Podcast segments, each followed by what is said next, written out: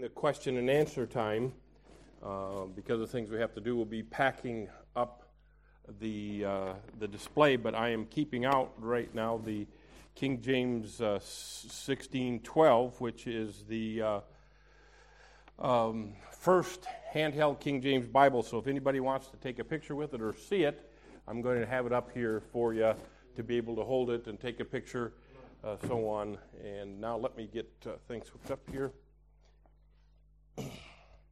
It's been a pleasure to be with you. We had just a great afternoon uh, with the days and with uh, the other folks who were over there. Um, that's that's Dan and Kathy and Celine and um, uh, what's his name? Yeah, all right, right there. That that that boy's an eater. I just I just want to tell you. All right. Now my computer is doing something that I haven't had it do before, so I need to see what it's doing and trying to get it off of here. Hey, does anybody have a blessing? Mm-hmm. There you go. Conference, anybody have a blessing about anything at all? Just want to share it? Oh, you're ready to go? I'm ready to go now. I figured it out, I think. There's a blessing. I'm thankful for my salvation and thankful that I do have the Word of God that I can read. And even yesterday when you were talking about the martyrs, you know, it just it was a good reminder to us that people did die for a copy of the Bible. And I'm so thankful that I not only have one copy, but I have several copies, and I'm able to do that. Amen. Take it for granted, and I'm very thankful for my Bible. And I'm glad that you're here to help reaffirm everything in my heart.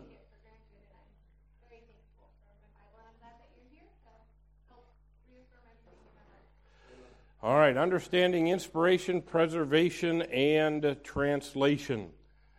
Here's what it says in Psalm 119, 160 Thy word is true from the beginning, and every one of thy righteous judgments endureth how long? Forever. Amen. Well, the key battleground today in Christianity focuses on the nature of the Bible and the meaning of the words inspiration and the associated word preservation uh, as applied to the Bible. Uh, I, I, it is truly a battleground that's going on today. There's a spectrum of beliefs. Both ends of the spectrum are wrong, and um, you have the spectrum of the skeptics, the statement from Nestle Aland's Greek New Testament is that the Bible is not to be considered definitive, but as a stimulus for further efforts towards uh, redefining and verifying the text of the New Testament. So you got them, they're, they're off the wall on that end. And then there's uh, those who say that the King James Bible itself was given by divine inspiration and is superior to the Hebrew and the Greek in which uh, the scripture was originally given, and in fact, even corrects the Hebrew and the Greek. Uh, the translators would have even disagreed with that. So, both ends of the spectrum, there's a problem. And so, I believe that we need to take time to really take apart and explain to you what biblical inspiration is and what preservation is, and then a little bit later, what translation is, and see some of the different positions. The Bible is the most important book in the world. You can line it up against any other book. And the reason is how a, pu- how a person views the Bible and what that person's response to its message is will determine that person's destiny. And so uh, we need to be fully aware of that. Now, I want you to know that the devil hates people. Uh, the devil definitely hates people, and uh, because they're created in God's own image, and he is ruthless. And he wants people to be damned to hell. And hell wasn't originally created for people, according to the scriptures. It was created for the devil and his angels. But people who reject its truth and reject the Savior, uh, they will end up into a Christless eternity in hell. He hates mankind because we are the pinnacle of God's creation we are created in God's image, though we are fallen. We are fallen, but we still are created in the image of God.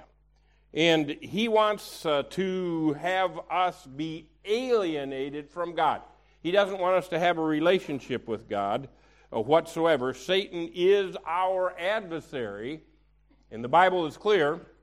He walks about as a roaring lion seeking whom he may devour. You look up the word devour, that means to swallow up whole. See, the devil wants to blunt your testimony. He wants to make it so that uh, you drag the name of Jesus Christ through the mud, Christian. He wants to get you involved so that people are going to uh, laugh and reject you because there's no difference between you and between the world. We are to be a separated people. Our language is to be different from the world, and we're not to dress immodestly. Our dresses to be different from the world. Our thought processes to be different from the world. And then the fact that we have the truth, we are to share that truth with other people, and that truth is the gospel message of the Lord Jesus Christ. Certainly, the devil hates God's word. Uh, it's certain that Satan fully is aware of the scripture, and he knows it inside and out better than we do. Uh, that's exactly the truth of the matter is, and he has no doubt that God's word is infallible and true, but he and his ilk from the very beginning have done everything in their power to confuse people as to the nature of the Bible and to keep them from believing God's word. Satan's goal for the Bible is quite clear. He wants to corrupt it. Satan's goal for the Bible is quite clear. He wants to compromise and change it. Satan's goal for the Bible is to water down the Bible. Satan's goal for the Bible is to make the Bible incomprehensible, make it obscure. Satan's goal for the Bible is to make the Bible unavailable. That's what he would like to do. Uh, he wants to make people doubt it. He wants to destroy it and further um, we know from the scriptures if our gospel be hid, we, we got to talk about it. We got to tell people about it. If our gospel be hid, it is him to them that are lost, in whom the God of this world hath blinded the minds of them that believe not, lest the light of the glorious gospel of Christ, who is the image of God, should shine unto them. He wants to keep the gospel away from them any possible way that he can. Well, it all started back with Adam and Eve. And the Lord God commanded of the man, saying, Of every tree of the garden thou may freely uh, eat. Verse 17, But of the tree of the knowledge of good and evil uh, thou shalt not eat of it, for in the day that thou eatest thereof thou shalt surely die. They could do anything else except eat of that tree. Well, here's what happens we get there, and God's word is questioned in Genesis chapter 3 and verse 1. Uh, you shall not surely die, you know. Uh, and, and, then, um, not only that, uh, we have God's word was subtracted from. Satan leaves some words out. And then God's word is added to by Eve. She said, We can't eat it or touch it. So she adds to it. And then the Word of God, if you look in Genesis 3 3, it is softened. Then the Word of God is denied. The Word of God is blasphemed. And finally, finally, the Word of God is ignored and disobeyed. That makes a good sermon all in its own, my friends, but I'm not taking you, I'm just telling you, it started right from the very beginning. Start right from the very beginning. He wants to get people to question the Word of God. And if you can throw in a bunch of new versions that have changes and have differences in it, people are going to say, which one's really the Word of God? And if you start taking things out of the Word of God, then you can keep the truth from them. The new versions have 17 complete verses that are gone from them and hundreds of partial verses that are gone. Then you add to that, and a number of the new versions have new words and additional changes in it. And then, of course, the, the uh, modern versions, the people under them deny that the King James Bible is the words of God. And then you have people blaspheming the Word of God, and then you have people just plain ignoring the Word of God. And so that is what's so dangerous. So, what is the truth about the Bible? To battle the devices of the devil, we need to know the truth. We need to know the truth. So, what is inspiration? The Bible itself claims that every word in every part of the Bible comes from God. We see this in Second or 1 Corinthians chapter 2, verse 12 and 13. And then I've already got, uh, uh, you memorized um, 2 Timothy 3:16 and 17. All scripture is given by inspiration of God and is profitable for doctrine, for reproof, for correction, for instruction in righteousness. The man of God might be perfect thoroughly furnished unto all good works. And if you remember anything, I hope you remember that the Bible tells you what's right, what's not right, how to get right, and how to stay right. And then holy men of God spake as they were moved by the Holy Ghost. It wasn't man's own idea. Uh, this view of the Scripture is often referred to as verbal plenary inspiration.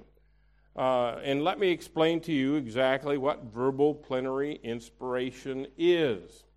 Uh, verbal inspiration means that every word is inspired of God. Plenary inspiration means that it extends to all parts of the Scripture and all subject matters that are in the Scripture. In other words, Genesis is just as inspired as Job is, just as inspired as Corinthians is, as just as inspired as Revelation is. So it is equally inspired throughout there. Uh, the inspiration of the Bible uh, full verbal inspiration is an essential characteristic of God's Word. You'll see why a little bit later. All other views fall short of the Bible's claim about itself.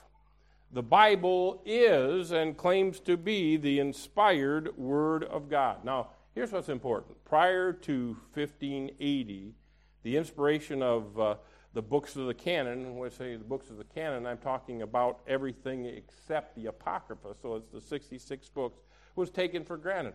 Everybody believed, who was a believer, everybody believed that the book of the, the Bible was inspired. But then we talked to you about this a little bit in the last message. German higher criticism came in the early 1700s, and belief in the inspiration of the Bible came under attack. And so alternate views of inspiration at that time were, were put forward. Uh, the father of German rationalism was uh, uh, Johann uh, Salomo Semler, 1725 uh, to 1791, and he rejected Jesus Christ and believed that the Bible was to be judged by human reason. And here's what he taught that sophisticated, the sophisticated human mind, should have no obligation to believe what is unreasonable in the Bible. End quote. You know what? I might not understand it, but um, I believe that in the beginning, God created the heavens and the earth. I believe that He did it in six literal 24 hour days. The evening and the morning was the first day, second day, third day, fourth day, fifth day, sixth day, and the seventh day He rested. Uh, uh, uh, Semler says, uh, well, uh, you know, the sophisticated mind uh, knows better than that. No, um, I'll tell you what, the sophisticated mind if you're too sophisticated to believe the Lord God Almighty, then I'll tell you what, you have some major problems. Look at the false views of inspiration that are floating around today. There is the intuition or the natural view of inspiration. And what they say is this is that there's no supernatural element involved. That's what they say. The Bible was written by intelligent and gifted men. In other words, they're saying the authors were inspired, but God had nothing to do with it. I'll tell you what, they were trying to build a fire and their wood was wet. Um, they, they, they just missed the mark completely. And then there's illumination, or the mystical view. That's the Bible is not the words of God, uh, but contains the Word of God. The writings are not inspired, just the writers. That's a twist on the first one, and uh, there's a number of people promoting that today. And then there's the partial inspiration view. Only certain portions of the scriptures are, are, are inspired, such as the prophetic passages. The problem is, is that makes you God if you decide what's inspired and what isn't inspired. So that's the real problem. And then you have the dictation or the mechanical view while God did at certain times dictate portions of the scripture, this theory holds that the, the writer was passive. No, no. Uh, Peter says that holy men of God spake as they were moved by the Holy Ghost. So it wasn't mere dictation. And then there's the dynamic or conceptual inspiration. That God inspired only the concepts and not the individual words uh, penned by the original authors. And that's what we have in the NIV and the uh, NASB, and that's what we have in, in the ESV and the RSV and all that. Uh, here's what we have, and we've gone over this so you know it. All Scripture is given by inspiration of God. And as I shared with you, in the Greek it says pasa, graphe, theopneustos. God breathed it out. That's what we have. And um, uh, the word inspiration is der- derived from theopneustos, which literally means God breathed, or more accurately, breathed into by God. And so, uh, biblical inspiration defined uh, here is uh, some of the definitions, and they're all okay. The last one is the best. Uh, Charles Ryrie, uh, that Bible belonged to Charles Ryrie. Um, and uh, he's, uh, uh, he's written a good theological book, but Charles Ryrie writes this God superintending of human authors so that using their own individual personalities. That's why Paul is different from Peter in his writings. You can tell that. Um, uh, they composed and recorded without error in the words of the original autographs his revelation to man. Uh, uh Thomas uh, Strauss puts it this way inspiration is a process whereby the Holy Spirit led the writers of the Scriptures to record accurately his very words. The product of the process was an inspired original. This is my personal friend, Dr. H.D. Williams, and I think this is the best of all the definitions to explain what biblical inspiration is. Inspiration is the miracle whereby the words of the Scripture in Hebrew, Aramaic, and Greek were God breathed and once delivered using holy men and their vocabulary who perfectly recorded them once as they were moved uh, along by the Holy Spirit in such a, a way that all the words written uh, are infallible and inerrant in the 66 books of the canon of the Scripture. The important facts about inspiration it was the words that were inspired, not the men. They were holy men, but it is the words that were inspired. God worked through uh, men by, holy, by his Holy Spirit with the results of the words being inspired, as we see in Matthew 25 35. And then, knowing this first, that no prophecy of Scripture is of any private interpretation, that means it's not man's own opinion. Man didn't put his spin on it. It says, For prophecy came not in old time by the will of men, but holy men of God spake as they were moved by the Holy Ghost. And uh, additionally, we read this as well uh, the idea in verse 21 of 1 Peter there is that the scriptures neither proceeded from the prophet's own knowledge, their own thoughts, their own ideas, or their own inventions, nor was it rooted in the calculation or conjecture of the one to whom it was revealed. It was from God. This means that the origin of the scriptures was not anyone's private or personal ideas. Uh, and, and that's important to know. They were God's ideas, all right? The scriptures were of the Lord. It was the words that were inspired or breathed out by God. And uh, Jude 1 3 says they were once delivered to the saints. So, God only inspired his words once. God only inspired the original Hebrew, Aramaic, and Greek traditional texts, uh, autographs, if you would, the originals. And so the pressing issue is since we do not have the originals, Jesus did not have the original Hebrew in his day. And yet, you know what Jesus did all the time? Said, It is written. It is written. It is written. Since we do not have the originals, do we have the words of God? The higher critics say no. They say no, they've been lost. We're trying to restore them. I, deny that. I, I, say that God kept his promises, and we have it in our King James Version of the Bible.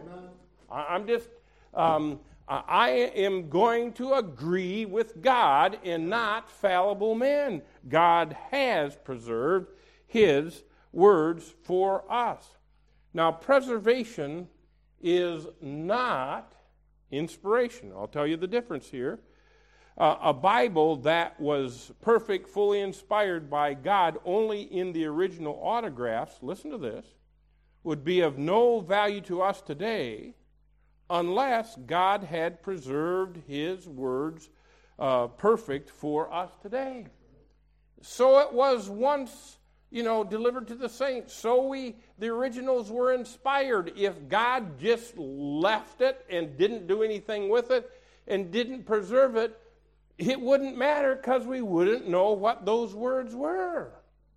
Uh, but God has preserved His words. Dean John Burgon said there exists no reason uh, for supposing that God, who in the first instance thus gave to mankind the scriptures of truth, straightway or immediately abdicated his office, and took no further care of his word, and abandoned those precious writings to their fate. Um, it's, it's Burgon says that's uh, totally ridiculous.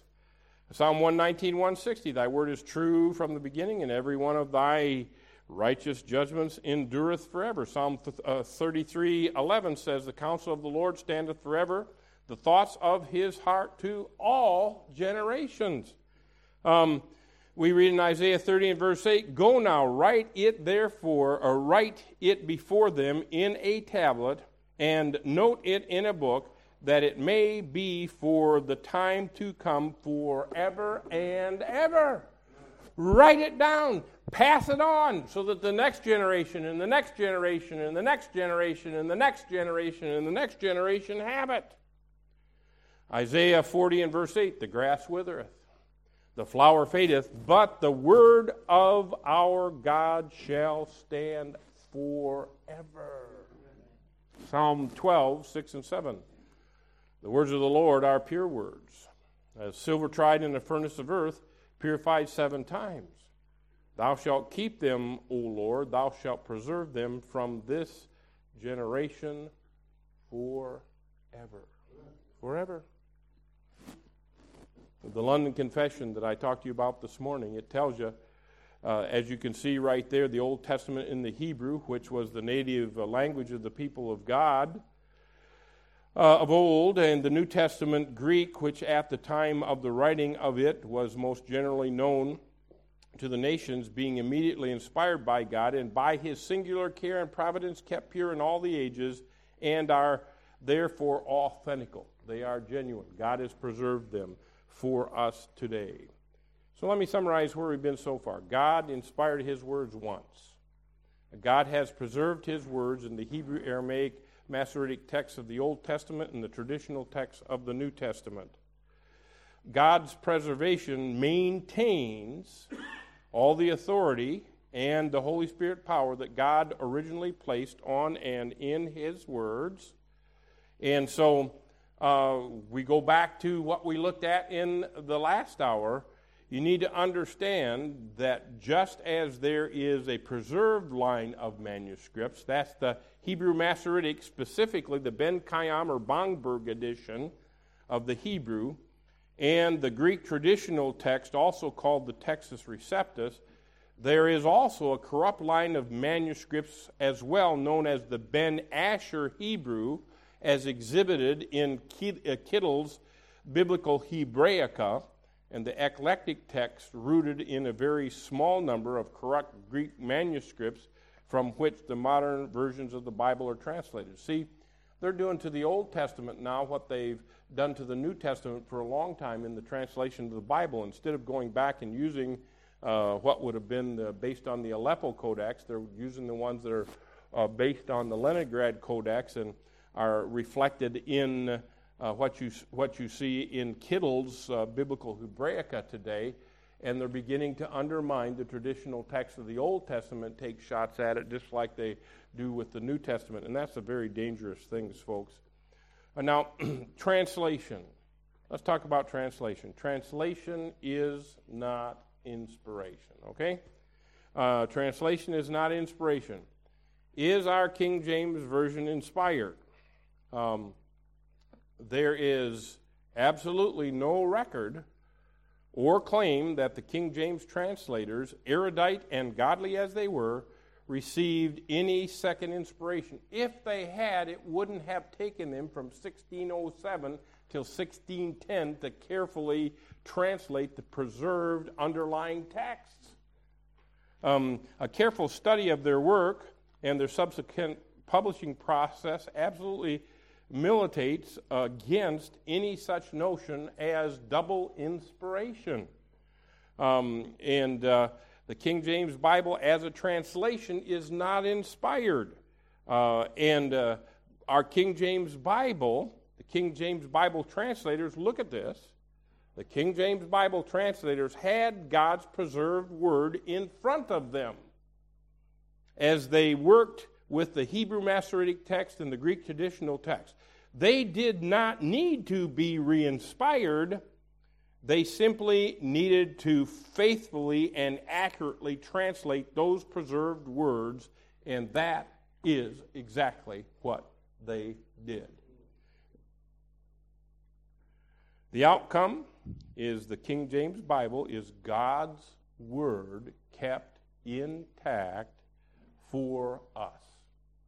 We have God's Word kept intact for us in our King James Bible. Now, the authority of the King James Bible.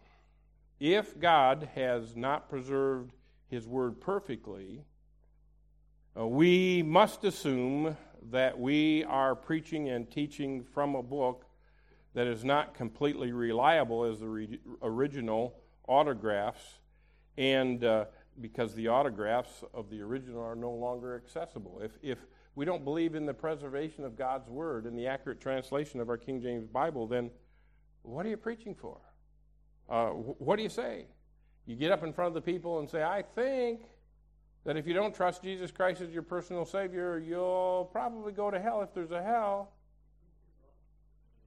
Um, listen, friends, our King James Bible, because of, I, I didn't get to, to show you it, uh, uh, the, the uh, well, but anyhow, let me just say, our King James Bible, I, uh, 15 times, every word, every verse, every book was gone over with a fine tooth comb, so to speak, very carefully, at least 15 times.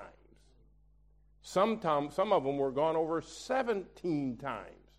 And if they were different, they had to defend why they translated a word the way that they translated. Our King James Bible, because of meticulous and accurate translation of the preserved words of God, maintains all the authority and Holy Spirit power that God originally placed on and in His Word.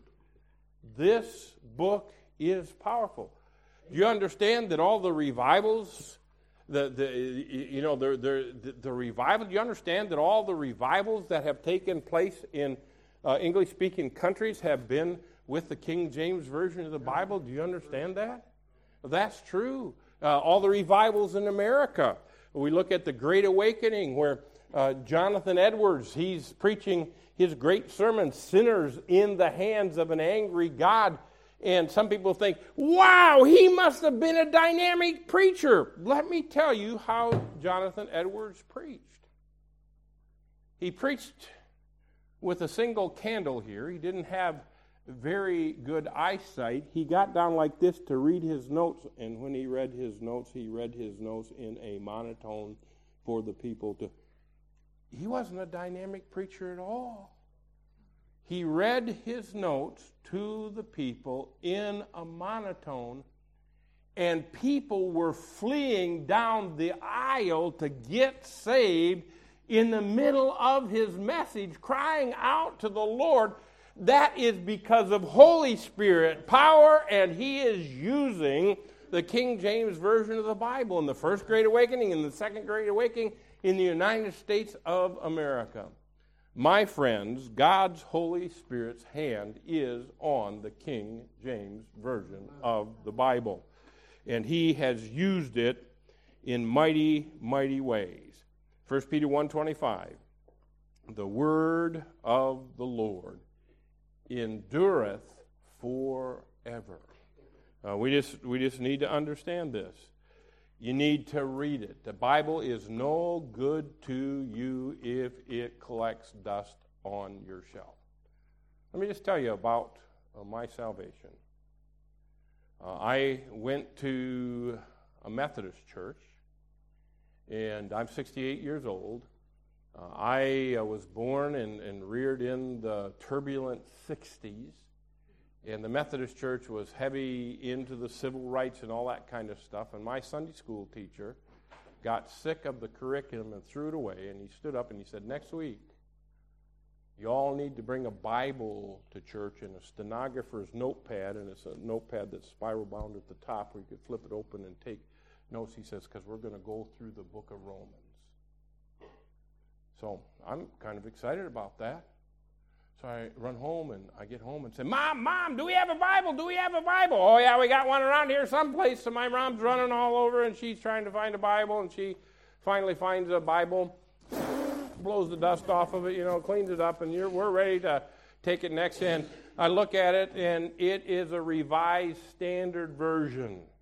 If you don't know what the revised standard version is, it's the basis of the new ESV, the English Standard Version. But what the revised standard version did, instead of saying a virgin shall bring forth a child, it translated a young woman shall bring forth a child. Oh, that's some kind of a sign. A young woman having a baby? Oh, yeah. Mm-hmm. Right young women have. My wife had three of them. I, I see some kids around here, so that's no kind of a sign to me that a lady's going to have a baby. But anyway, so I take this kind of a big thing to Sunday school, and um, there are some other people, and uh, the Sunday school teacher knew right away that there was going to be a problem. And so what happened was next week he all gave us King James versions of the Bible. And so that we could all be literally on the same page. And so, uh, uh, you know, I'd been told when, when I was growing up, while I knew better, I'd been told, oh, David, you're a fine Christian boy. That's what I've been told. Oh, you're, you come from a good family. You're a fine Christian boy. The only thing is, is I knew better because I knew it was in my heart. And I knew, I knew, and wh- while I didn't do any big sins, but let me just tell you something. You don't need to do a big sin because uh, James writes, Whosoever keeps the whole law but offends in one point is guilty of all. If you can tab this picture, you probably don't know what the Grand Canyon is. If you go over, what's those cliffs we may look at? The cliffs, okay. If just imagine yourself being held over one of those cliffs and you're connected to a 10 link chain. Let me ask you a question. How many of those links have to break before you fall to your death? Just one. And that's what James is saying. Whosoever keeps the whole law but is guilty in one point, he's guilty of all. And, and I remember what I did. My mom made cookies and said, Now, David, don't you or your sister take any of those cookies. And then she took her clothes out to hang them on the clothesline outside. We didn't have a dryer, so she hung them out on the clothesline. And while she's out there, I go over there. And what I do as a, a little kid, uh, about six years old, is I take a cookie and then I rearrange the other cookies, spacing things out. The only mistake that I made was is that they were on parchment paper and they kind of left a little spot where they were. Oh, believe me, I knew that I was a sinner. Oh, David, you're a fine Christian boy. Um, no, I, I, was a sinner. And uh, when our Sunday school teacher, all have sinned and come short of the glory of God, uh, the wages of sin is death. Boy, oh boy, I got under conviction as a, as a young lad. And I went home. The wages of sin is death. And, and our Sunday school teacher says if you don't trust Christ, you're going to hell. I didn't want to go to hell. And so uh, for three nights. My parents didn't know I had a bedroom way up in this old Victorian house, uh, over a hundred year old house, and it's uh, single pane windows, and it was breezy and rattling, and I'm under my covers, and I'm crying, oh, I'm going to go to hell, I'm going to go to hell. But then I cried out to the Lord Jesus Christ, and I said, in my simpleness as a young kid, save me, Lord Jesus, from going to hell. I'm telling you, I'm thankful that God isn't a liar. He saved my soul. I had some doubts when I was a little bit older, and if you have any doubts, I want to tell you it isn't worth gambling on eternity. And so, what I did as an older person was get down on my knees and say, I believe I accepted you back when I was about 11 years old, Lord. I believe that Jesus Christ is the only way, but if you're not in my life, come into my life, forgive my sins, save my soul, and make me to be the kind of person you want me to be. Since that September 13th, many, many years ago, I have been sure of my salvation. It isn't that uh, I haven't, uh, it isn't that I've uh, walked the straight and narrow completely uh, that time. But I'll tell you, I didn't lose my salvation, but I've been to the woodshed a time or two with the Lord. Whom the Lord loveth, he what? Chasteneth, and he scourgeth every son that he receive. And I'll tell you, I don't want to be there again. But I'm so thankful that our Sunday school teacher threw away the godless curriculum and took us to a King James Bible that told us the truth, and I got under conviction of my sin, and I came to know Jesus Christ as my personal Savior. Praise God for that, and glory be to the Lord. Uh, going back to what we said here, you need to read it, but then you need to believe it, but then you need to practice it. Put it into practice in your life? Are you a growing Christian? Um, you know what? I'm 68 years old, and the older I get, the more I realize how much I don't know. And God's still helping me grow as I get into the Word of God. And I've read the Bible and read the Bible and read the Bible. Um, I'm getting ready to preach through the book of Daniel when I get back home and I'm discovering new things in the book of Daniel. And I've already preached the book of Daniel about 25 years ago. Maybe it was 30 years ago now. I've been in the ministry for 45 years. But you can still learn new stuff as you read the Bible, and the Holy Spirit works in your life. So, friends, number one, be sure that you're saved.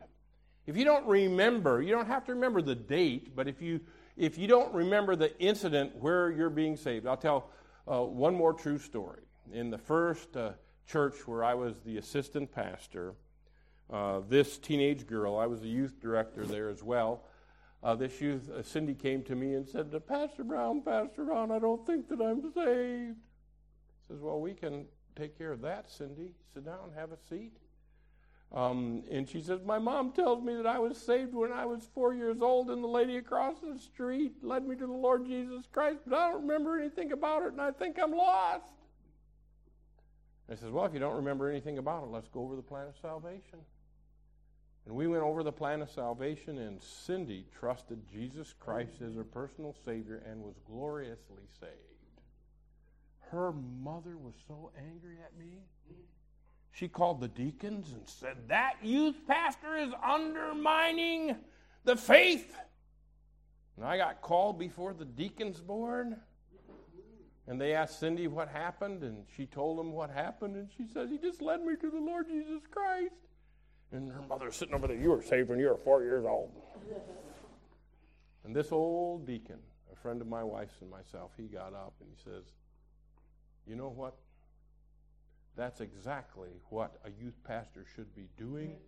He says, You should be grateful to God that He took the time to talk to your daughter about the things of the Lord and be sure that she was saved. I move that this meeting be adjourned and our youth director be commended. He made the motion, it was seconded, the meeting was adjourned.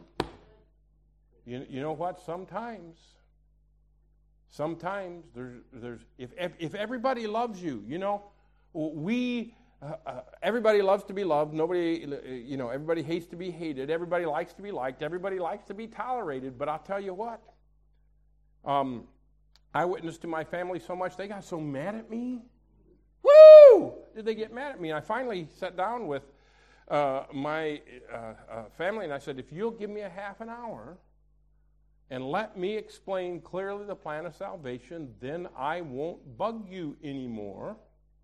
But I'll tell you what, if you bring up something, I, I have an opinion about things based upon the Bible. If you bring up something, I'm, I'm going to talk to you. So I sat down with my sister who was living an aberrant lifestyle. She was a lesbian. And I shared with her the gospel of the Lord Jesus Christ. And she sat there and she listened. And she said, Okay. She said, Now I listened to you and you need to keep your promise. My wife and I prayed for her for 20 years. And uh, about, I, am trying to think now, uh, almost 20 years ago, because this is when we were relatively young, almost 20 years ago, my sister was gloriously saved. Don't quit. I mean, they were mad at me. But you know what? They were more mad at my Savior. If everybody loves you, you ain't doing it right. You're not living for the Lord right. If everybody loves you, uh, because Jesus said, if they hated me, they're going to hate you. If they kept my word, they'll keep your word. Well, uh, now my sister, we have glorious fellowship. She doesn't live near me anymore. She lives up in Minnesota, but we write back and forth and talk back and forth. And I'm so glad that, you know what? They, they, they really, ah, they were so upset. But I'm so thankful I didn't let that turn me off and that I tried to reach him for Christ because she'll go to heaven now when she dies. Well, my friends, I am so grateful to have the invitation to come and share with you. I hope it's been helpful. I'm going to turn off this computer, and as I understand it, we're going to have a question and answer time. And uh, so let me get a, a, quick drink, and then I'll come back up here and answer your questions. Uh, my wife is going to be quietly in the back packing up some things, but remember, when answer time is done, I've kept the King James Bible out, and if anybody wants a picture with the King James Bible, you want to hold the King James Bible, the first handheld King James Bible, I'm more than happy to be able to, to let you do that because it is God's preserved word for us in the English language. Amen.